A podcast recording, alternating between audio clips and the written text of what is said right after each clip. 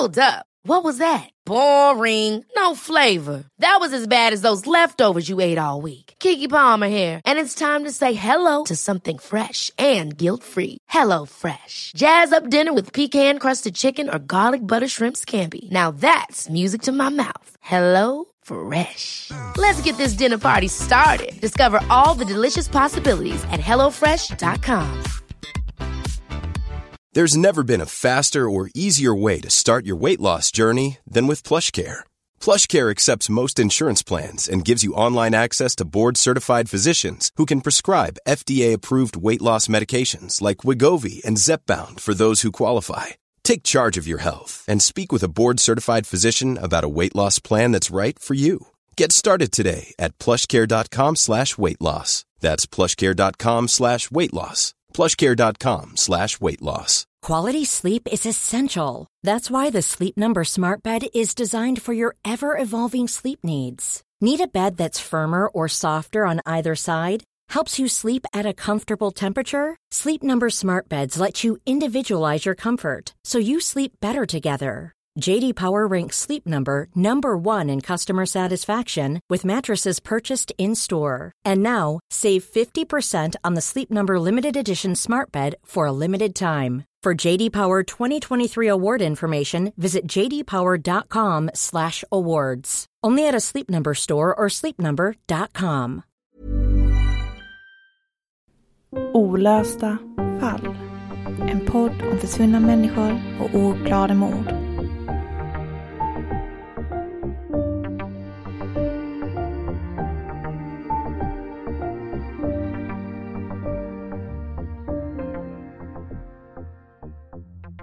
Den 26 juni 2007 publicerades en artikel i Aftonbladet med den uppseendeväckande rubriken Annikas mördare går fri om 19 dygn. I artikeln uttalade sig kriminologen Leif GW Persson om att han såg det som en skandal att mordutredningen nu skulle läggas på hyllan. Det var nämligen så att preskriptionstiden för mordet på Annika Nordberg närmade sig med stormsteg. Snart skulle tiden för att hitta hennes mördare rinna ut som små sandkorn i ett timglas som långsamt men bestämt tagit slut. Och visst skulle det bli så som kriminologen befarade. Mordet på den 26-åriga kvinnan skulle bli ett av alla de mord som aldrig har kunnat klaras upp. Och Annikas mördare fick gå fri. Precis som rubriken i Aftonbladet antydde hände det som inte fick hända. Och det finns faktiskt de som tror att det rör sig om en seriemördare som härjade i Stockholm på 80-talet som därmed fick gå fri. Du lyssnar på Olösta fall. Mitt namn är Nathalie Seov. Och mitt namn är Sofie Nyblin. Tar ni upp preskriberade fall? Det är en fråga vi får med jämna mellanrum. Det är en rimlig fråga. Varför lägga mer tid på fall som ändå aldrig kommer bli lösta? Fall som ingen polis jobbar aktivt med och som lagts till handlingarna och arkiverats för gott. Svaret för oss är enkelt. Ja, vi tar upp preskriberade fall. För alla olösta fall är enligt oss viktiga, oavsett om de preskriberade, gamla eller nya. Mordet på Annika Nordberg kommer aldrig bli löst. Hennes mördare kommer aldrig få sitt straff. Men det betyder inte att det fruktansvärda som hände henne är mindre viktigt. Annika Gudrun Nordberg föddes 1956. Hon var 26 år gammal år 1982 och hade gått en frisörutbildning efter gymnasiet. Hon var kort, enbart 1,55 cm lång och fick därför smeknamnet Lilla Annika. Mycket mer än så vet vi inte om henne, annat än att hon i sina unga år ska ha hamnat snett och fastnat i missbruk. Och det var just hennes beroende av att få in snabba pengar till droger som ledde in henne på prostitution. För att få in de 2000 kronor hon behövde dagligen för att förse sig med det hon behövde sålde hon, som så många andra, sin kropp på Stockholms gator.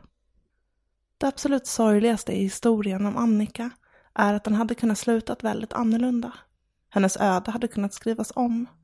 Istället för att träffa sin mördare en julidag 1982 hade hon kunnat få hjälp med sitt missbruk och på så sätt hittat en väg bort från gatan, få en nystart, börja om.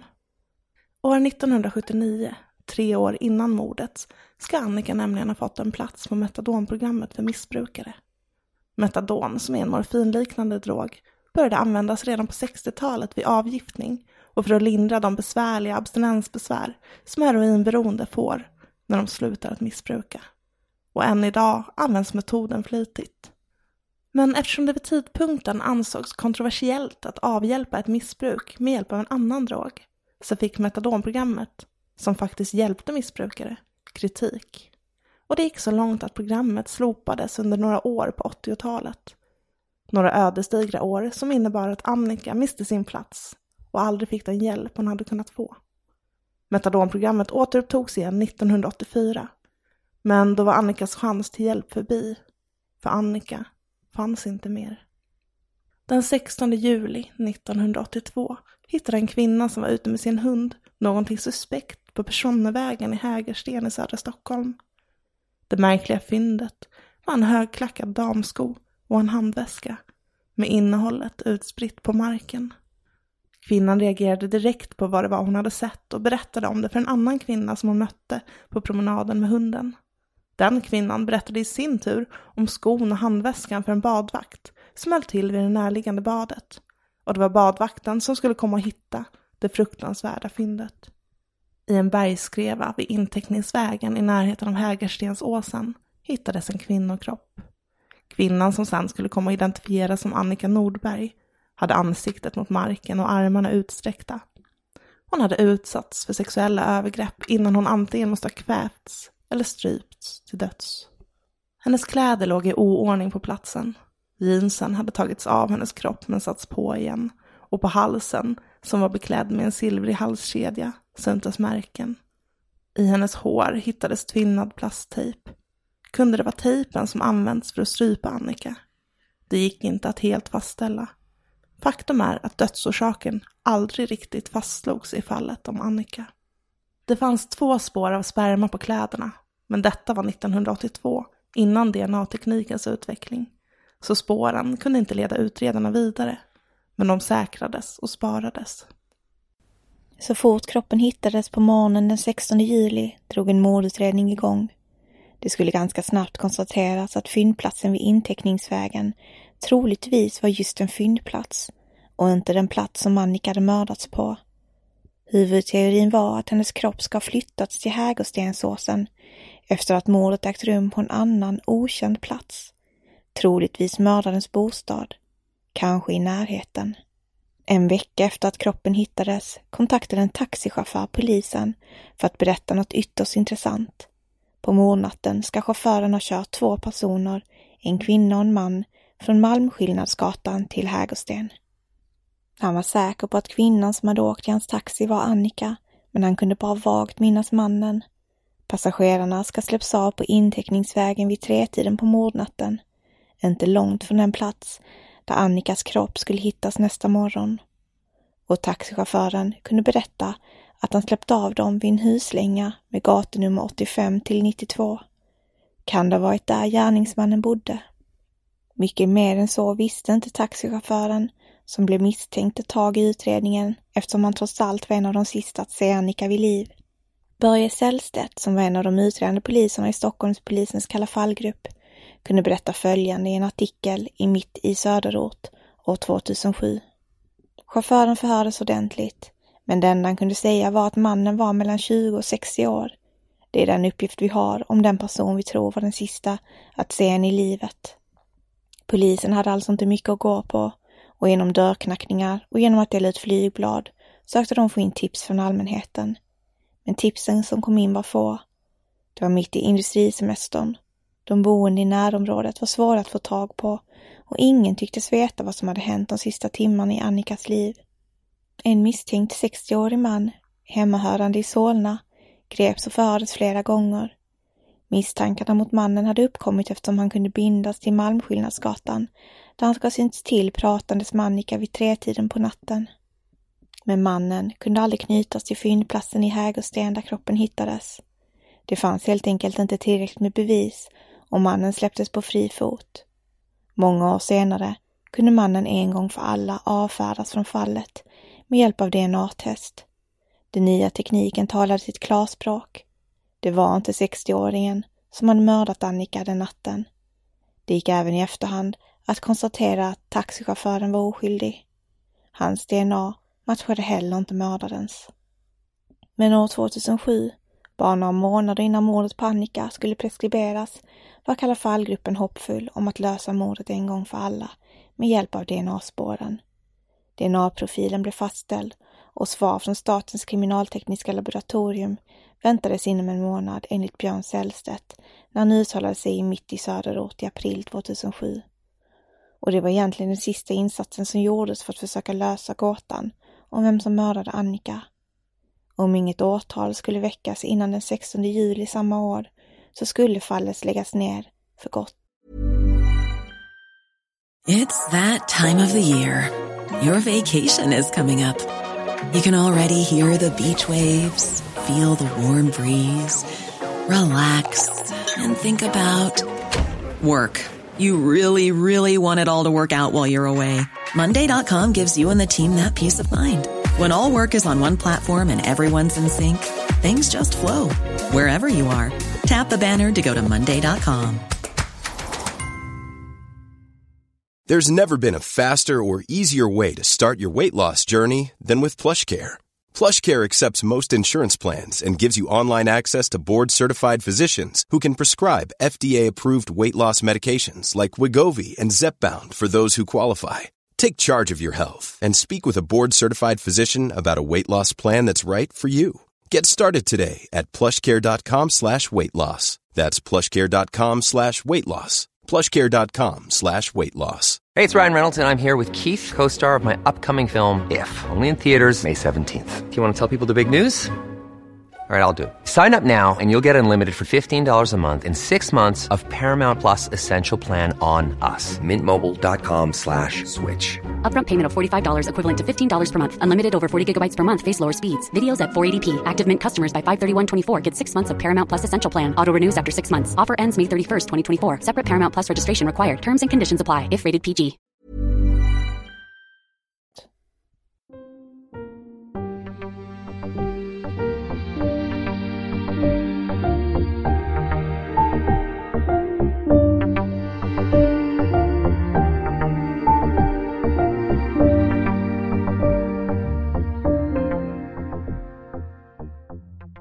I den här diskussionen så hade vi tänkt ta upp den eventuella kopplingen som kan finnas mellan Annika Nordbergs fall och ett annat, mycket mer uppmärksammat mordfall. Nämligen mordet på Katrin da Costa. Och informationen i den här diskussionen har hämtats främst från Dakos-arkivet som är en blogg på nätet som har samlat väldigt mycket information om just Katrin da Costa-fallet. Och där står även Annikas fall nämnt eftersom det kan finnas en koppling mellan de två. Och du hittar en länk till den här sidan bland källorna eh, till det här avsnittet på hemsidan. Precis, om ni vill gå in och läsa lite mer. Och faktum är faktiskt att Annika och Katrin båda var prostituerade. De höll båda till på Malmö Skillnadsgatan i Stockholm. Och enligt uppgifter så ska de faktiskt ha känt varandra. Bara det är ju väldigt speciellt. Ja, och det kan ju vara för att de båda två var där och att de kände till varandra eller hur nära, om de var nära vänner eller bara bekanta vet vi inte riktigt. Nej, Men båda gick ju ett väldigt hemskt öde till mötes, det vet vi ju. det vet vi. Och levde ett liv som ingen ska behöva leva. Ja, och Annika eh, mördades 1982 och Katrin mördades bara ett par år efter, 1984. Så Katrin måste ju säkert ha hört om Annikas fall, tänker jag. Ja. Och det måste skapa så mycket oro också när man jobbar inom samma yrke. Mm. Och Katrin blev även likt Annika av med sin plats på metadonprogrammet som vi pratade om tidigare. Så där finns också en eh, likhet. Eh, båda två hade faktiskt kanske kunnat få en väg ut från det här livet på gatan via det, men båda tyvärr miste den platsen. Mm. Och så är det det här som sker istället. Ja. Men det finns ju en hel del andra likheter mellan dessa fall och det mest sensationella det är att båda faktiskt går kopplat till en viss person.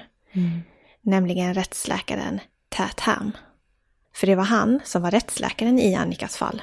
Och han kunde konstatera att Annika hade utsatts för trubbigt våld mot halsen. Men mer än så gick inte att fastställa och därför blev dödsorsaken okänd. Något som är väldigt intressant är att mordet på Annika var hans första egna fall. Han hade arbetat några år på SRS i Solna. Eh, Men det här var faktiskt det första fallet som han själv eh, höll i en rättsmedicinsk undersökning i. Jag tror han tog säkert hjälp av kollegor men det var första gången han hade ansvar för det tänker jag. Eh, Och liksom, ja, skulle genomföra det. Och huruvida han var professionell nog har ju omdiskuterats. Mm, med tanke på att man inte ens fick fram dödsorsaken. Mm. Och det kan ju vara så i vissa fall, men lite tillvägagångssättet och hur, vad som hände efteråt har ju diskuterats om det var professionellt nog. För det var nämligen så att han stötte på problem när han skulle fastställa dödsorsaken och rådfrågade då en äldre, mer erfaren kollega som menade att det inte skulle räcka att bara röntga huvudet för att komma fram till vad det var som Annika hade dött av. Så istället så tog man bort Annikas huvud från kroppen genom en metod som kallas maceration. Mm. Och det innebär, jag försökte googla vad det är, men det innebär att man liksom löser upp huvudet genom att koka det på något sätt. Usch, så, ja, vad obehaglig bild jag fick i huvudet. Mm. Ja, det är verkligen makabert. Men det är tydligen en metod som man faktiskt använder sig av. Jag vet inte om man fortfarande gör det, men man gjorde det i alla fall. Men det gav egentligen ingen ny information när man gjorde det här. Och den oerfarna rättsläkaren, som var ändå ganska grön, visste inte riktigt vad han skulle göra sen med kraniet efter undersökningen. Och valde då att göra någonting som man kan säga är ytterst märkligt. Ovan, ovanligt, Mm. hoppas jag. Han valde att sätta ett identifikationsnummer på kraniet och på Annikas halsrygg som också fanns sparad. Och valde helt enkelt att ställa det på en bokhylla på sitt kontor. Så jäkla sjukt. Och där fick det stå. Och egentligen så menar, menar han då på, tror jag, och det kom sedan fram att det inte riktigt fanns några tydliga riktlinjer för hur skelettdelar skulle förvaras efter man hade undersökt dem på SRS i Solna på den tiden. Nej, men det känns ju som att man kanske fr- frågar någon istället för att bara jag ställer det här så jag kan titta på det varje dag. Nej, nej, det känns inte riktigt friskt faktiskt. Ja, det fanns flera saker med den här rättsläkaren som stack ut. Eh, Han ska nämligen ha besökt fyndplatsen där Annikas kropp hittades ett flertal gånger. Och inte när han var i yrkesrollen utan på sin lediga tid. Ett beteende som stack ut. Det var liksom ingen annan rättsläkare som höll på så här. Det, de ska ju inte beblanda sig i utredningen på det sättet. Nej, han känns ju lite obsessed. Ja, och eh, det var faktiskt så att han vid ett tillfälle när han var på fyndplatsen faktiskt ska ha hittat något fynd. Det är lite oklart om vad det var. Men att han ska ha lämnat det in det till de utredande poliserna. Men det här väckte liksom misstankar mot den här rättsläkaren på grund av hans beteende helt enkelt. Ja, det är inte så konstigt. Och hade han haft någonting med, mer att göra så hade han ju också kunnat plantera bevis när han besöker brottsplatsen så många gånger. Ja. Det är nog verkligen ingenting att rekommendera. Nej, och eh, många undrade ju liksom varför den här rättsläkaren beblandade sig så här mycket i utredningen. Och misstankarna mot honom hopade sig. Eh, inte särskilt konstigt. Det spekulerades i om det kunde vara så att han behållit Annikas kranium på sitt rum som någon slags trofé. Att det helt enkelt var rättsläkaren som var Annikas mördare. Och det låter ju nästan som en film att han skulle ha mördaren och sen också få det här fallet på sitt bord som rättsläkare. Och på så sätt kan eh, undanröja bevis och, och så. Ja, han har ju full tillgång till kroppen. Han kan ju göra egentligen vad han vill. Men mitt i det här så skedde det faktiskt en hel del andra saker kring den här rättsläkaren. Det var nämligen så att eh, i december 1984 så greps han för någonting helt annat. Och det var främst för att det fanns misstankar om att han eventuellt kunde ha någon slags inblandning i sin egen hustrus självmord då som skulle ha ägt rum några år tidigare. Så att eh, han är ju i någon slags cirkus här med kvinnor som har dött. Eh, Men cirkusen, den tog inte slut där, utan han skulle nämligen bli en av dem som även åtalades för mordet på Katrin da Costa. Då tillsammans med en kollega vid namn Thomas Algen i rättegången i fallet som då pågick 1987 till 1988. Och under den här rättegången i tingsrätten i Katrins fall så äh, nämndes det här avskiljandet av just Annikas huvud och hur hennes kranium hade förvarats på rättsläkaren Herms bokhylla. Så man använde alltså det här som hände med Annika i rättegången kring Katrin da Costas fall för att påvisa att det här inte är ett professionellt beteende av en rättsläkare. Man försöker bygga upp hans karaktär genom att använda sig av informationen kring Annikas fall. Precis, jag tror det var så man använde det. Mm. Men det här var ju, blev ju lite tokigt av en annan anledning. Det var nämligen så att familjen kände inte, Annikas familj kände inte till att Annikas huvud förvarades på eh, rättsläkarens kontor, utan det här fick de då reda på på grund av rättegången i Katrina Costa-fallet. Och eh, dåvarande socialministern Gertrud Sigurdsen riktade stark kritik mot det här, både mot att familjen fick veta det här på det här sättet och att man eh, rättsläkaren har hanterat Annikas kranium på det här sättet. Ja, och det är också att, mm, jag tänker också att man kommer inte kunna använda det om, låt säga, det är fortfarande ett olöst mordfall det rör mm. sig om. Eh, om man ska använda kraniet på något sätt i en utredning senare och det har förvarats på det sättet. Det är, det är också väldigt oprofessionellt. Extremt. Han har ju satt det som en trofé, om inte för att han är mördaren så åtminstone för att det var hans första egna liksom, eh, med fall som han tog i. Nej, det här huvudet skulle ju fått begravas tillsammans med kroppen i sådana fall. Det är oerhört makabert. Tänk dig bara gå in på hans kontor och ha ett möte eller... Ja. Alltså det bara, så ligger det där på en hylla liksom. Nej, det är så fruktansvärt. Nej, och visst 1980, det var andra tider, jag minns till och med när man gick i skolan och de hade riktiga skelett i biologisalen. Så absolut, idag skulle det ju aldrig ske. Men eh, nej, det känns väldigt, väldigt eh, fruktansvärt både mot anhöriga och Annika. Och det är ju lite intressant med den här rättsläkaren för att man har ju utöver honom som också diskuterat kring om det kan vara så att Annika och Katarina Costa har haft samma mördare. För det finns ju i och med alla dessa likheter, de levde samma typ av liv, de kanske hade samma klientel, samma människor som helt enkelt köpte sex av dem. De var i samma kretsar och morden sker väldigt nära varandra.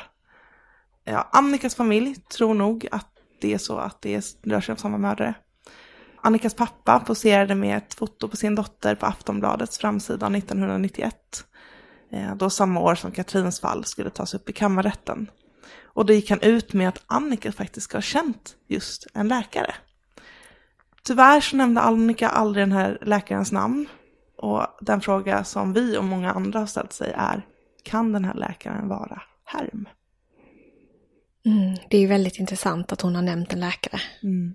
Det kan ju såklart vara någon annan läkare, men det verkar ju som att det var en läkare som hon hade bekantskap med. Mm. Som hon ska ha nämnt, både för vänner och familj. Ja, och kan det då ha varit en torsk? Eh, och var en torsk så blir det en naturlig koppling bara där mellan Annika och Katrin. Eh, mm.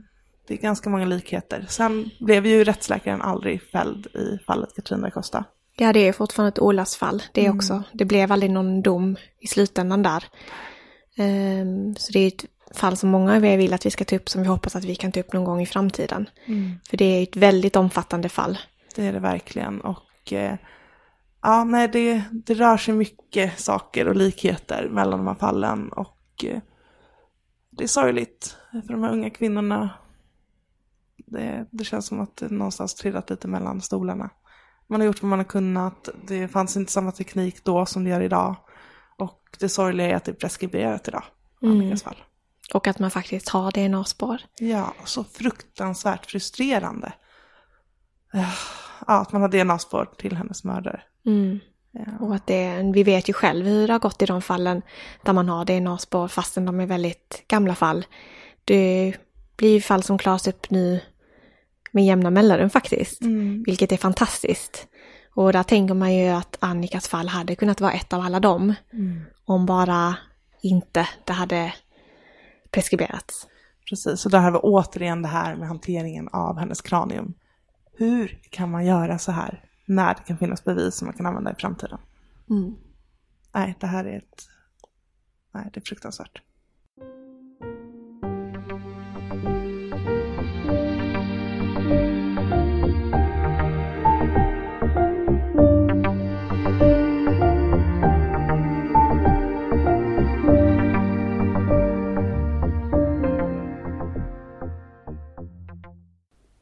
Fallet Annika Nordberg var det första i en rad mord på prostituerade kvinnor på 80-talet i Stockholm. Det rörde sig om tre mord på kvinnor som alla ska ha synts till på Malmskillnadsgatan innan de hittades brutalt mördade. Den eventuella kopplingen mellan fallen har uppmärksammats av SVT-journalisten Lars Borgnäs som skrivit Sanningen är en sällsynt gäst, en bok som granskar da Costa-fallet. Det första mordet i serien om mord var det på Annika i Hägersten i juli 1982. Det andra skedde några månader senare, i december samma år. Ett fall som vi tidigare tagit upp i podden. Mordet på Elisabeth Jansson. Båda kropparna hittades några hundra meter från E4 och Borgnäs uppmärksammade i en krönika i Aftonbladet år 2009 att både i fallet om Annika och Elisabeth så låg deras tillhörigheter och kläder utspridda på fyndplatserna, nästan utplacerade för att fånga uppmärksamhet. Det tredje mordet är det på Katrin da Costa. Ett brutalt styckmord. Hennes kroppsdelar hittades sommaren 1984 i sopsäckar på två platser. Även denna gång in till E4, på gränsen mellan Stockholm och Solna. Kroppen var tömd på alla inre organ och huvudet saknades, så dödsorsaken kunde inte fastställas. Faktum är att alla dessa tre fall har en sak gemensamt. Vad kvinnorna dog av har inte kunnat fastställas. Vad betyder det? Rättsläkare med bristande kunskap? Eller en och samma mördares skicklighet? Eller något helt annat? En tillfällighet? I Annikas fall tror man på kvävning eller strypning, men det gick inte att fastställa. I Elisabeths fall hittade man en stor dos av lugnande medel i hennes blod. Det fanns inga tydliga skador på kroppen. Man tror att det var kombinationen av lugnande och kylan som blev hennes död. I Katrins fall saknades ju huvudet och alla inre organ. Därmed gick inget att fastställa mer än att hon blivit styckad. Det var först på 90-talet som teorin om en seriemördare i Stockholm fick en större spridning. Kan en Jack the Ripper-liknande figur härjat i Stockholm på 80-talet och mördat prostituerade kvinnor? Rättsläkaren Herm var en av dem som nämndes som potentiell gärningsman i flera sammanhang. Det gick rykten om att han kunde ligga bakom flera mord och det spekulerades i om han också kunde ligga bakom mordet eller det påstådda självmordet på sin fru.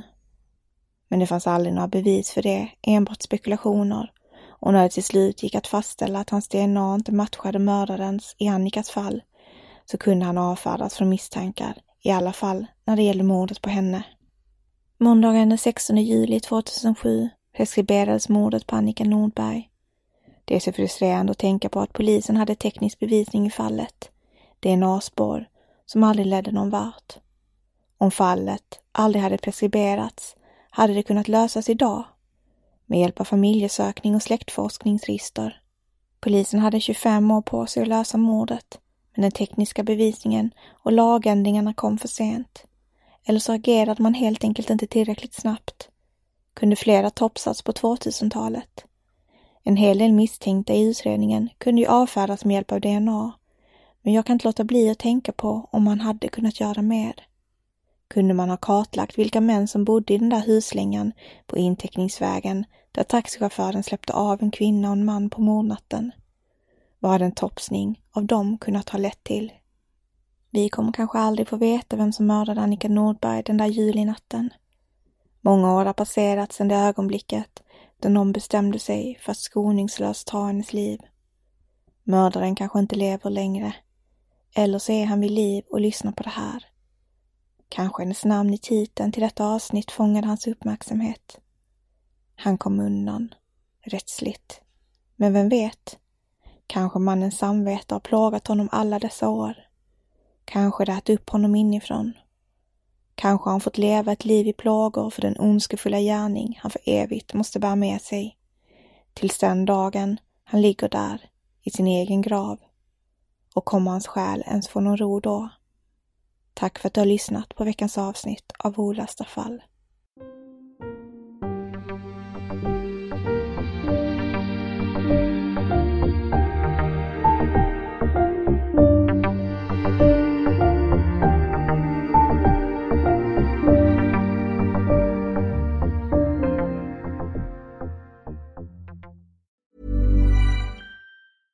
Ever catch yourself eating the same flavorless dinner three days in a row? Dreaming of something better? Well, HelloFresh is your guilt-free dream come true, baby. It's me, Kiki Palmer. Let's wake up those taste buds with hot, juicy pecan-crusted chicken or garlic butter shrimp scampi. Mm. Hello Fresh. Stop dreaming of all the delicious possibilities and dig in at HelloFresh.com. Let's get this dinner party started. Mm-hmm. Imagine the softest sheets you've ever felt. Now imagine them getting even softer over time. That's what you'll feel with Bowl and Branch's organic cotton sheets. In a recent customer survey, 96% replied that Bowl and Branch sheets get softer with every wash. Start getting your best night's sleep in these sheets that get softer and softer for years to come. Try their sheets with a 30-night guarantee. Plus, get 15% off your first order at bowlandbranch.com. Code BUTTERY. Exclusions apply. See site for details. If you're looking for plump lips that last, you need to know about Juvederm lip fillers. With Juvederm Volbella XC and Juvederm Ultra XC, your lip look, whether it's subtle or bold, can last up to one full year with optimal treatment and no additional maintenance. Find a licensed specialist and see if it's right for you at juvederm.com today. That's J U V E D E R M.com. Add fullness to lips in adults over 21 with Juvederm Volbella XC or Juvederm Ultra XC. Do not use if you have severe allergies or a history of severe allergic reactions, or if you're allergic to lidocaine or the proteins used in Juvederm. Tell your doctor if you have a history of scarring or taking medicines that decrease the body's immune response or that can prolong bleeding. Common side effects include injection site redness, swelling, pain, tenderness, firmness, lumps, bumps, bruising, discoloration, or itching. As with all fillers, there's a rare risk of unintentional injection into a blood vessel, which can cause vision abnormalities, blindness, stroke, temporary scabs, or scarring. For full important safety information, visit juvederm.com.